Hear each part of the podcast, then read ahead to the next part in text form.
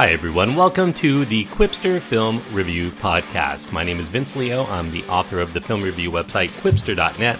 I invite you to check out over 4,000 of my written reviews. You can read there anytime. Qwipster.net is where to go. Q W I P S T E R.net. While you're there, you can also find a link to my other podcast. It's called Around the World in 80s Movies.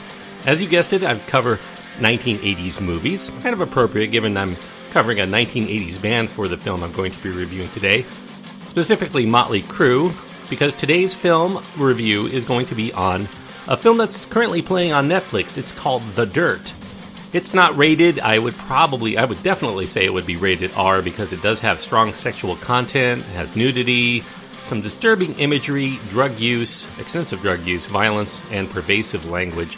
The runtime is an hour and 47 minutes. The cast includes Douglas Booth, Machine Gun Kelly, aka Colson Baker, Daniel Webber, Iwan Rheon, Pete Davidson, David Costabile, and Kathryn Morris. Jeff Tremaine is the director. The screenplay credited to Rich Wilkes and Amanda Adelson. It's based on a book that was done by Motley Crue, Tommy Lee, Mick Mars, Vince Neil, Nikki Sixx. All they really did was have to recount stories. Neil Strauss is the writer that put it all together there, too. You know, with rock and roll biographies coming out seemingly every few months in the wake of some pretty big critical and commercial successes. I mean, just a few years ago, we had Straight Outta Compton that brought about other films, Bohemian Rhapsody, most notably, doing incredible box office around the world. You would think the time would certainly be ripe for one of the more outlandish acts to get their due. The 1980s and into the 90s act Motley Crue finally making due here on a project that had been in development limbo pretty much since their book came out in 2001. In this particular case, this is an act just as well known, if not more so, for their behavior on and off the stage than for their lasting stamp on music or culture from their time to today.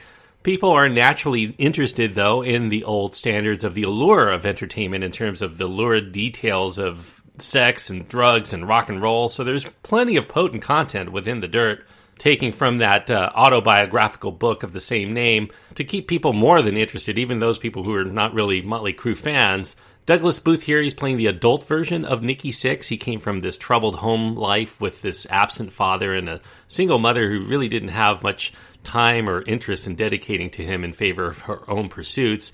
Music would be his calling card that would, at least for a time, keep him from imploding from his lack of safer emotional outlet. He could thrash out his arrested development and angst and anger, and he eventually took things to the next level in trying to pull together his own rock group after appearing in one that wasn't really satisfying his needs.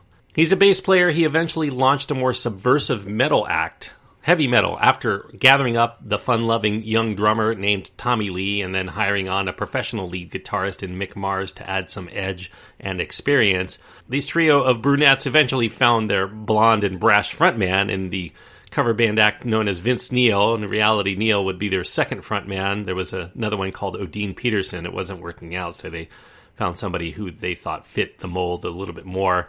Together, as Motley Crue, they began to take the local club scene on the Sunset Strip in Los Angeles by storm with their mix of hard driving but very catchy metal riffs and an in your face stage show that kept fans coming back for more of the party. So, this film really is kind of taking the maybe first 15 years or so of the band and as well as some of their background and putting it into the two hour movie. The Dirt is directed by Jeff Tremaine. He's primarily known for uh, a few big screen directorial efforts, Bad Grandpa and uh, the Jackass films, and a lot, a lot of work for TV. He did Jackass, of course, and a few others. It's a difficult proposition to cover such a varied group of four individuals and their backstories within the course of a two-hour film. So I think Tremaine and his screenwriters, Rich Wilkes and Amanda Adelson, they concentrate more on checking the various boxes of what might make for the best way to compile all of these stories as a fun cinema experience using a lot of shortcuts to zip us through in between. To hang all of these stories together, sometimes a character is going to break the fourth wall. It kind of reminds you of The Wolf of Wall Street most recently in terms of that style.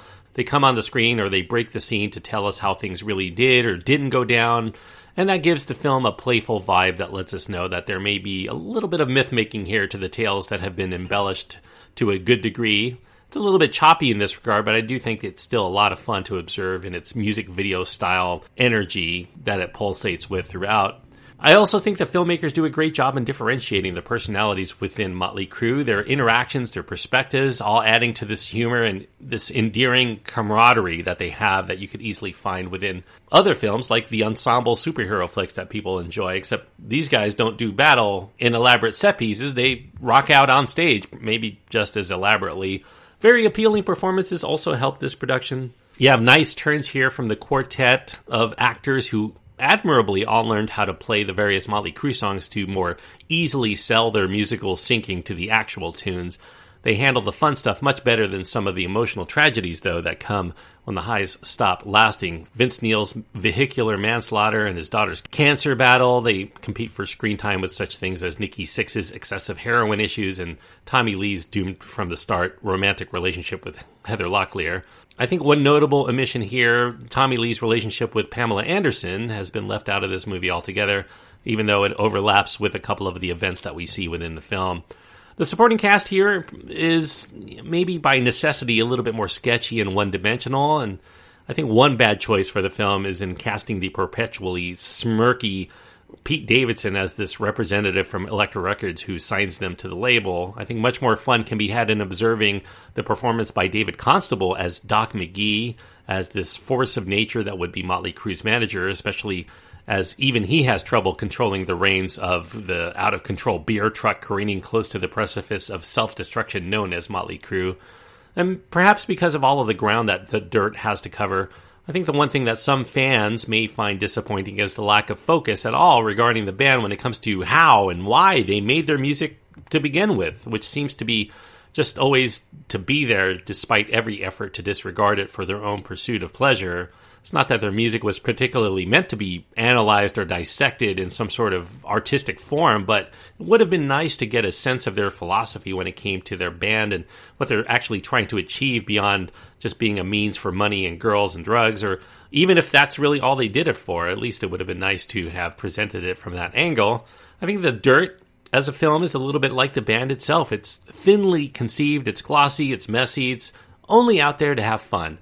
And if you take it on that level, I do think that the movie is a success in terms of entertainment, even if it is a lot of empty calories that doesn't really carry enough weight to make it any kind of lasting impression beyond the viewing experience. But I do think that while the viewing experience is there, you will probably be entertained by it. Fans of the band who aren't really caught up with the timeline inaccuracies or the artistic liberties that this film takes will probably enjoy this more than most, but even those who have only a passing familiarity should have an entertaining time following the quartet's tacky and tasteless and raunchy metal branded misadventures. I think that it's really all in fun. It's really there as a fan service kind of film, and if you take it as such, entertainment can be had. It's not going to get any kind of accolades. It's certainly not like Bohemian Rhapsody going to get an Academy Award nomination, even though ultimately I'm going to grade it the same as that film. I'm going to give it three stars out of four. Three stars on my scale means that I do recommend it for people who like this kind of movie. If you like Motley Crue, especially, if you like their music, if you like metal, if you like the 80s, and all of the kitsch involved with that,